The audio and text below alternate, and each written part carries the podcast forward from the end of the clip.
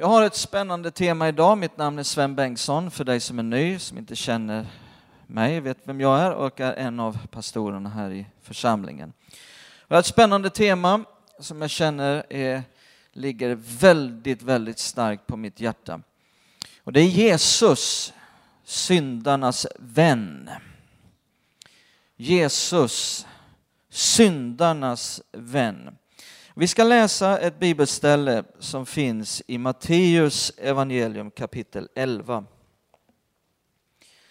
Matteus kapitel 11 och vers 19. Innan vi läser så ber vi tillsammans. Fader Gud, i Jesu namn, vi kommer inför dig och jag ber att du ska tala idag. Att det inte ska vara människors ord som vi har kommit för att höra vi har kommit för att vi vill möta dig vi vill, och, och, och vi, vi, vet att du vill möta varje människa. Du vill tala dina ord in i varje människas liv genom din ande. Liv som eh, eh, för oss från mörker till ljus, eh, som ger glädje där det är sorg, som för oss in i din vilja med våra liv. Och Fader, jag ber att du ska tala, att du ska uppenbara din plan, dina syften. Jesus, att du ska forma våra liv så att vi kan eh, bli mer lika dig och vara som du är, gå som du, tala som du, tänka som du. Eh, fyll oss idag med det som du är. I Jesu namn ber vi. Amen. Matteus 11 och vers 19 så står det så här. Människosonen kom och han äter och dricker och då säger man, se vilken frossare och drinkare, en vän till publikaner och syndare. Men visheten har fått rätt av sina barn. Här står att Jesus han var en, en vän till syndare. Syndarnas vän var det som Jesus var. Eh, jag minns väldigt tydligt för ett par år sedan. Eh, jag satt i en bil och eh, var på väg till ett ställe, till en kyrka jag skulle predika på ett annat ställe. Och när jag satt där och bad, var i förberedelse inför det här mötet, så var det som att Jesus kom in i bilen och satte sig bredvid mig. Och jag hör hur han talar till mig. Och han sa till mig, Sven, det här, det här kom som en, en blixt från klar himmel. Det var, det var bara sån uppenbarelse, sånt ljus över det Jesus sa. Och jag kände hans hjärta, hela hans väsen bara fyllde mig i det där ögonblicket. Eh, och, och Jesus han sa till mig, Sven, det var aldrig min tanke eh, ja, att eh, församlingen ska vara salt i såren. Jag sa att församlingen ska vara salt i förruttnelsen. Och det bara exploderade inom mig av ljus. Och jag kände Jesu hjärta. Att församlingen ska inte vara, jag sa inte att församlingen ska vara salt i såren men salt i förruttnelsen. Eh, många kristna har fått för sig att om vi i kyrkan inte har ett budskap som svider, som eh, pekar på synden och slår på världen, ja då har vi mist vår sälta. Men det var inte det Jesus talade om. Jesus sa att vi ska vara salt i förruttnelsen. Och vad är skillnaden? Jo, vad används saltet till? Saltet används som en bevarande sak som eh, förhindrar att förruttnelsen får komma till, att förruttnelsen sprids. Eller hur? Och, och, så hur kan vi förhindra förruttnelsen att spridas i världen? Jo, genom att vara en positiv faktor i samhället. Lägg märke till ordet positiv. Eh, hur säger Bibeln att vi övervinner det onda? Med det goda. Med det goda. Eh, det vill säga att vi öser ut så mycket av Guds kärlek och godhet i den här världen att vi stoppar upp det kärlekslösa med kärlek och godhet. Det är att vara salt i förruttnelsen min vän. Jesus var syndarnas vän. Frågan är om vi är det. Det är det som är min fråga här idag. Eh, eh, Jesus var syndarnas vän. Vi behöver fråga oss, är vi det? Vi behöver fråga oss, finns det en syndare som vi skulle kalla för vän? Och vi behöver ta det ett steg längre och faktiskt fråga oss, finns det en syndare som skulle säga om dig och mig, han är min vän. Det är det här det handlar om.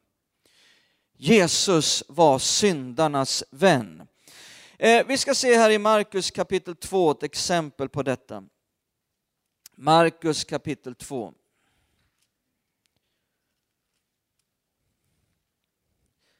Det här jag predikar nu kommer att ligga till grund för all evangelisation vi har framöver. Alla utåtriktade möten, alla satsningar på att nå människor med världens bästa budskap. Så lyssna noga, det här ligger till grund för väldigt mycket. Markus 2 och så läser vi vers 13 till 17. Än en gång gick Jesus längs sjön. Lägg märke till det. Än en gång, än en gång. Han hade gått många gånger där. Än en gång gick Jesus längs sjön, allt folket kom till honom, han undervisade dem. När han gick vidare fick han se Levi, Alfeus son, eller Matteus som han heter i ett annat evangelium, eh, sitta vid tullhuset och han sa till honom, följ mig. Och Levi steg upp och följde honom. När Jesus sedan låg till bords i hans hus, jag gillar det att man låg till bords, jag ska börja praktisera det. I hans hus var det många publikaner och syndare som låg till bords tillsammans med honom och hans lärjungar. Många av dem följde honom. Många av dem följde honom. De skriftlärda bland fariseerna fick se att han åt tillsammans med publikaner och syndare och de frågade hans lärjungar varför äter han med publikaner och syndare? Jesus hörde det och sa till dem det är inte de friska som behöver läkare utan de sjuka. Jag har inte kommit för att kalla rättfärdiga utan syndare. Halleluja. Här är Jesus på fest hos Matteus. Det är min första punkt. Jesus på fest hos Matteus. Och de skriftlärde hängde upp en wanted sign och anklagade honom. Jesus på fest hos Matteus. Vem var Matteus? Matteus var skatteindrivare. Skatteindrivarna var ofta korrumperade. Eh, de eh, ansågs utav judarna som förrädare som jobbade åt romarna. Matteus var helt enkelt en som var, han var förbjuden att komma in i synagogan överhuvudtaget. Eh, han var en vanära för hela sin familj. Han var hatad i hela samhället. Dessutom så har Matteus här bjudit in sina vänner andra av samhället oacceptabla människor som drinkare, tjuvar, eh, banditer, eh, lösaktiga, horor var där på hans fest. Så det Jesus gör här, det var ren skandal i de religiösas ögon. Därför att dela en måltid på det här sättet, det var inte en liten grej, det var en stor sak. Att dela en måltid, det var, det var ett tecken på acceptans av en annan människa. Det var ett tecken på att man söker vänskap med en annan människa. Och Jesus, han älskade att få umgås med de utstötta. Eh, vi märker att han hade en djup respekt för dessa människor. Lyssna noga på vad jag säger här. Jesus hade en djup respekt för dessa människor såsom individer skapade till Guds avbild. Vi ska vara väldigt försiktiga med att sätta etiketter på människor. Det där är en prostituerad. Han är homosexuell. Det är en lösaktig. Det är en tjuv. Det är en hora. Och sätta etiketter på människor. Nej, det är en människa. Det är vad det är. Bort med de här etiketterna. Det är en människa skapad till Guds avbild och högt älskad av vår mästare. Kan jag få ett amen på det? Jag behöver till i kyrkan, man säger amen rätt vad det är. och eh, Jesus, han hade så djup omsorg om dessa människor att han ville bli djupt involverad, så involverad i dessa människors liv att han lärde känna dem, blev deras vän. Han ville lyssna på deras story. Han ville lyssna på vad de hade att berätta, var de kom ifrån. Han ville manifestera och uppenbara Guds kärlek för dem. Fariseerna däremot, de blev galna. De hade en attityd av att vara överlägsna, egenrättfärdiga, dömande var deras attityd. Det här som Jesus gör här, det bryter mot alla deras regler. De ansåg att en profet, om Jesus nu var profet, då ansåg de att, att en, profet uppgift, en profets uppgift det är att fördöma sådana här människor. Det var Jesu uppgift, inget annat. Eh, så det här bröt mot alla deras regler, det, det var en skandal, värdig skvallerpressen. Det var lika stor skandal som om eh, pastorn skulle börja hänga på puben.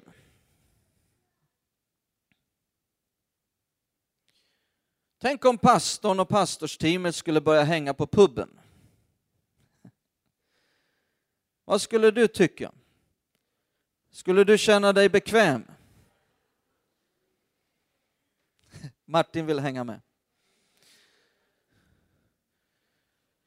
Vad skulle du känna? Skulle det göra dig obekväm? Skulle en sån sak göra dig obekväm? Ja, det beror ju naturligtvis på vad pastorn och pastorsteamet gör där. Om pastorn skulle vara där för att dricka sig full och flörta med kvinnorna i baren, då har du all anledning att bli obekväm. Men om du blir obekväm bara av den anledningen att han är där, och ingen annan anledning. Det är bara det att han är där.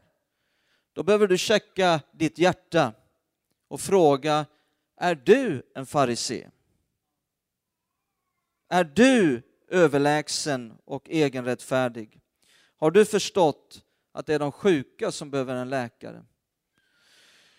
Eh, Fariséerna de stod där utanför och betraktade. Och de hade en massa frågor. Vad är det för mat de äter där? Är det, är det kosher? Får man klä sig så där?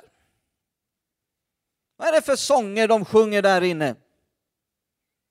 Vad är det för samtalsämnen de har? Ja, de hade en väldig massa frågor. Var har Matteus fått pengarna ifrån för att skapa ett sånt där stort kalas?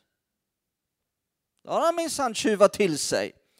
Det fanns säkert tusen anledningar varför man inte skulle vara på den där festen. Så vad är det Jesus visar oss här? Han sätter ett exempel. Han visar för oss att om vi ska få människor i relation med Gud, då måste vi först få dem i relation med oss själva. Hur ska vi kunna få människor i relation med Gud om vi inte själva vill ha relation med dem? Om vi har känslan, jag vill inte ha relation med icke-kristna, ja då kommer vi aldrig att få dem i relation med Gud. Det här handlade inte bara om en relation mellan Jesus och Matteus. Det handlar mycket och lika mycket om, för många av de här började följa Jesus, står det. Det handlade lika mycket om relationen mellan Jesus och Matteus vänner. Matteus, han älskade sina vänner. De som hade blivit vänner med honom. Det var inte så många andra som ville bli vän med Matteus. Och han ville att de skulle få lära känna Jesus. Så därför bjuder han in alla dem till sin fest för att presentera Jesus för dem. Dessa var vänner till Matteus. Det var inte objekt. Det var inte projekt. Och det är på det här sättet att i princip inga blir frälsta utom genom personliga relationer och vänskapsband. Det är så det fungerar. Och det är det Jesus visar oss här.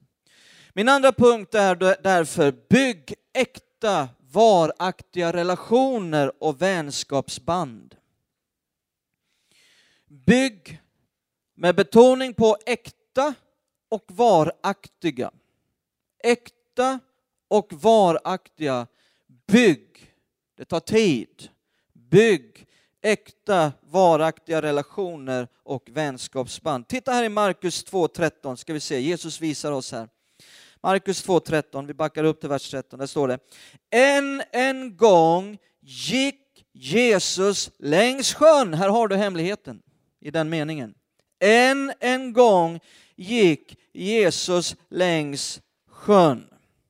Jesus kom gående vid sjön. Och när han nu kom gående där så såg han Matteus. Vad handlar det här om? Jo, att Jesus vistades alltid på sociala mötesplatser dit mycket folk kom. Där hängde Jesus. Inte innanför synagogans väggar. Han var ut där syndarna var. Där hängde Jesus. Än en gång, än en gång, än en gång. Han var där hela tiden på de här sociala mötesplatserna dit många kom. Eh, vilka sociala mötesplatser finns du på? Det är det här vi måste börja fråga oss. Jesus han levde inte i någon slags föreställning att alla skulle komma till synagogan. Nej, och ingenstans finner vi att Bibeln säger vänta tills syndarna kommer in i kyrkan. Nej, Bibeln säger tvärtom hela tiden, hela tiden, gå ut. Har du hört de orden i Bibeln någonstans? Gå ut i hela världen. Och så vidare, säger Jesus. Hela tiden säger Bibeln detta. Ehm, men många, många kristna de, de kan få för sig att det här att gå ut, det handlar om att eh, knacka dörr, ge traktat. Ofta med en mytfylld förhoppning att människor ska bli frälsta genom att snabbt utsättas för evangeliet vid ett engångstillfälle. Och blir de inte frälsta på en gång, det måste vara något fel på dem. Hallå? Många kristna lever med den mytfyllda bilden. Det är ungefär lika realistiskt som eh, eh, om jag hade trott att Vicky skulle bli kär i mig och bestämma sig för att gifta sig med mig efter hon hade träffat mig de första tio minuterna. Hallå? Men det är ju ingen som blir kär och bestämmer sig för att gifta sig efter att ha träffat en vilt främmande människa i tio minuter. Ja, det sa bara klick. Det tar bara klick. Nej, det gör inte ofta det. Det sa bara klick och så, ja visst, ja, vi gifter oss, tio minuter. Nej, det krävs relationer, man lär känna varandra, man förstår, man kommer på, man betraktar och så kommer man fram till ett beslut. Um, vi måste därför knyta starka vänskapsband med icke-kristna. Och lyssna på mig, förbli deras vän även om de inte blir frälsta.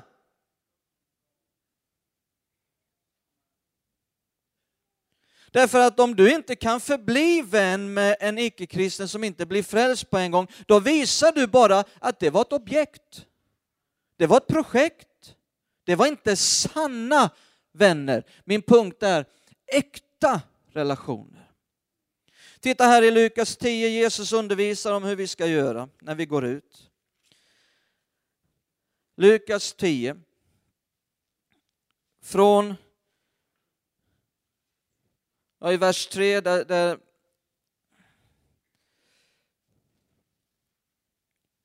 ja, vi backar upp till vers 2. Vers 2. Han sa till dem, skörden är stor men arbetarna är få, be därför skördens herre att han sänder ut arbetare till sin skörd. Gå ut, säger Jesus sen. Gå ut, kan jag säga gå ut? ja, nej, nej, stanna här Simon. Eh, gå ut. Han är redo, nu, nu, nu ger vi oss ut. Han har fattat. Titta nu här i vers 5. Titta från vers 5. När ni kommer in i ett hus Alltså det är väldigt positivt när vi har kommit så långt. när ni kommer in i ett hus, säg då först frid över detta hus. Och om där bor en fridens man ska den frid ni tillönskar vila över honom, annars ska den vända tillbaka till er. Stanna i det huset.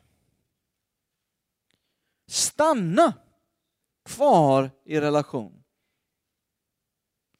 Stanna och ät, säger Jesus. Ja, men eh, vi måste ju dela ut ett traktat. Nej, ät!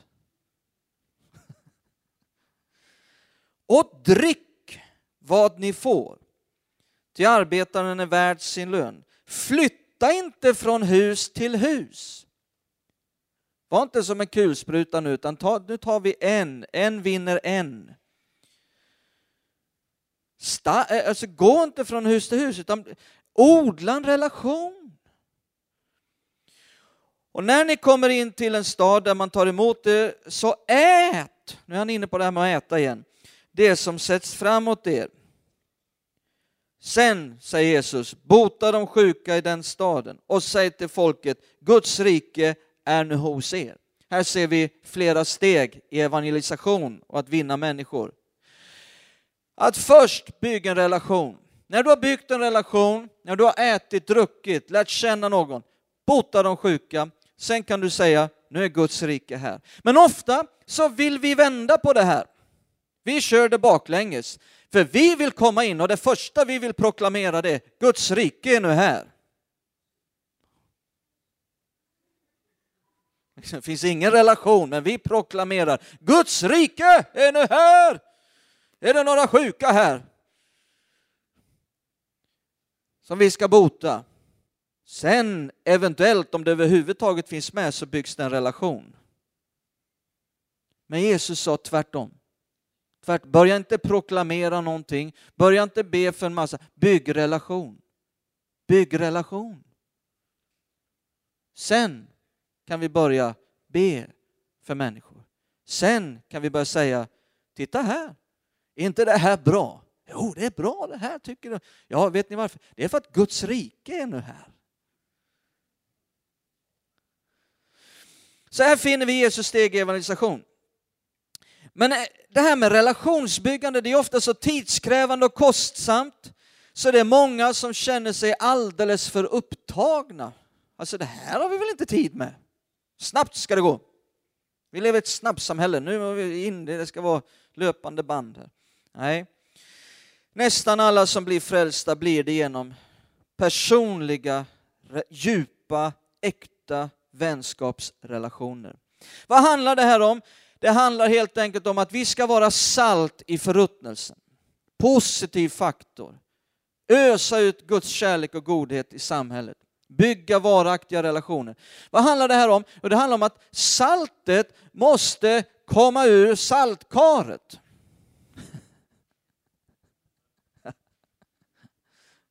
Jag sa saltet. Jesus han sa saltet kan mista sin sälta.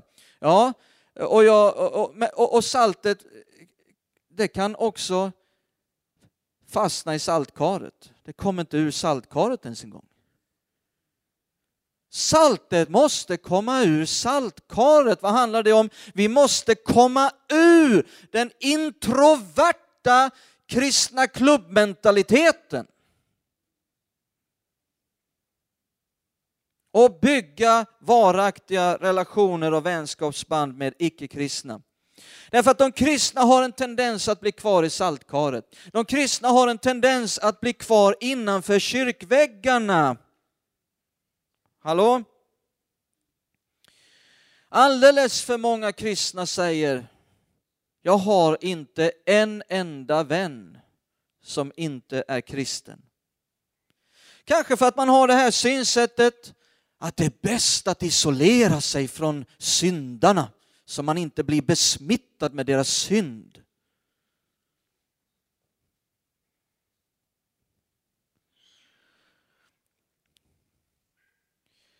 Statistiken visar någonting som inte är bra. Och det är att när en människa har blivit frälst, efter två år som kristen så har majoriteten inte längre några betydande relationer med dem där utanför. För man blir så involverad i kyrkan så man fokuserar all sin tid på kyrkan. Och därför så kan man inte bibehålla några relationer och definitivt inte utveckla några nya relationer med människor utanför. Och därför så börjar man också tappa kontakten. Man börjar tappa kontakten med hjärtesorgerna, med smärtan, med frågorna, med glädjen, med förhoppningarna hos icke-kristna. Om det är så att du överger dina icke-kristna vänner när du blir frälst så är det ungefär som att säga jag har blivit frälst nu så därför kan jag inte längre vara vän med dig. Det är så människor kan uppfatta det. Vilken hemsk sak att säga med sina gärningar. Hallå, är ni med? Min sista punkt är Visa den icke-kristna att du bryr dig. Titta i Romarbrevet 2. Romarbrevet kapitel 2. Känner vi att Jesus utmanar oss? Du kanske inte alls känner dig utmanad av Jesus. Jag känner mig grymt utmanad av Jesus. Alltid. Så är han så radikal så jag har svårt för att göra det så radikalt som Jesus gör det. Han vill göra oss till människofiskare, han vill forma våra liv, han vill få oss att fatta vad det handlar om. Han vill visa vägen, han har gått före och sagt så här ska ni göra. Följ mig, följ mig. Han har ett budskap till oss i vår tid, 2000 år senare. Så här ska ni göra. Det är det här jag dog för. Jag kom för att söka och frälsa det som är förlorat. Det är det här jag dog för på korset. Gå ut i hela världen. Gör som jag. Romarbrevet 2.4. Så står det, eller föraktar du hans stora godhet, mildhet och tålamod? Och förstår inte att det är hans godhet som för dig till omvändelse. Vad är det som för en människa till omvändelse? Guds godhet. Inte Guds stränghet, inte vår dömande attityd. Guds godhet är det som gör att en människa vill vända om. Det är inte en fördömande attityd som gör att människor vill vända om.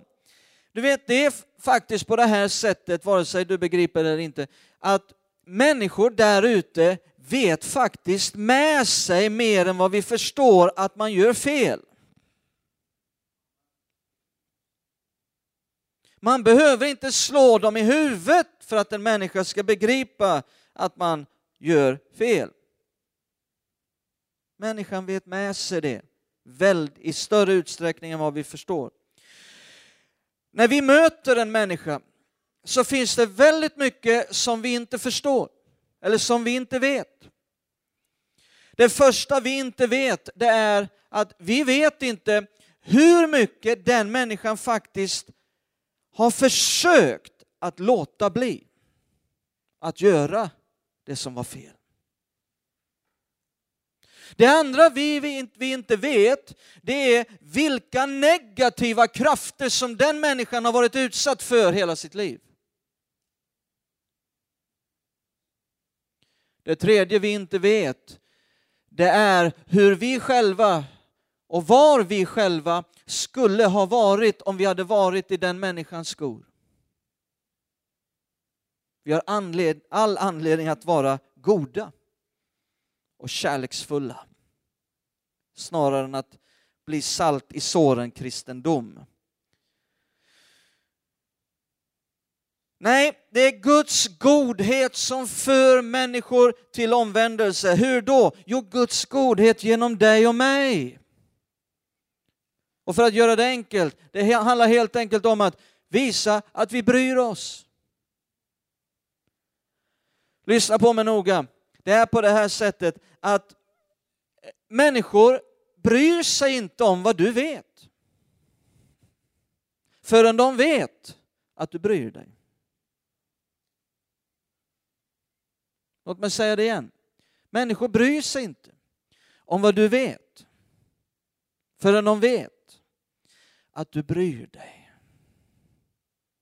Inte bara vid ett engångstillfälle, att du kom en tårta en gång, utan när de ser ett mönster, de möter någonting gång på gång på gång, så känner de att det här är attraktivt, den där människan har någonting.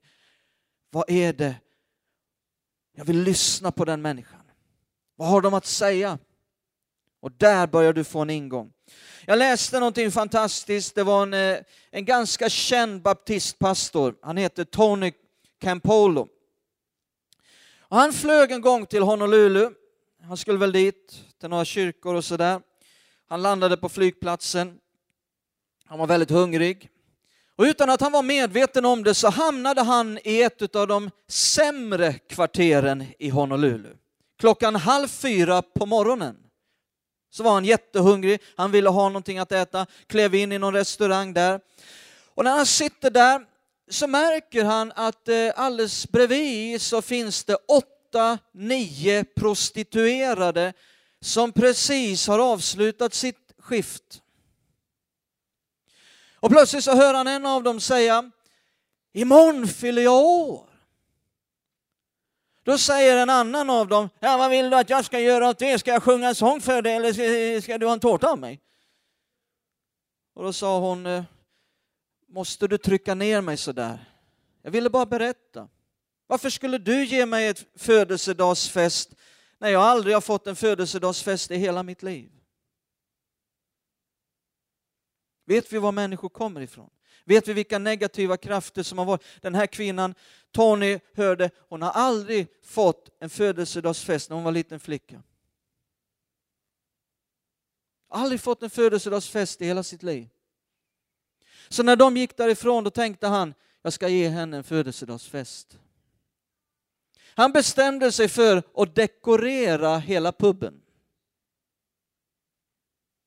Baren, och med barhjälp, barägarens hjälp så fixade barägaren, han fixade en tårta. Och nästa natt, vid samma tid, så blev den här prostituerade horan helt tagen.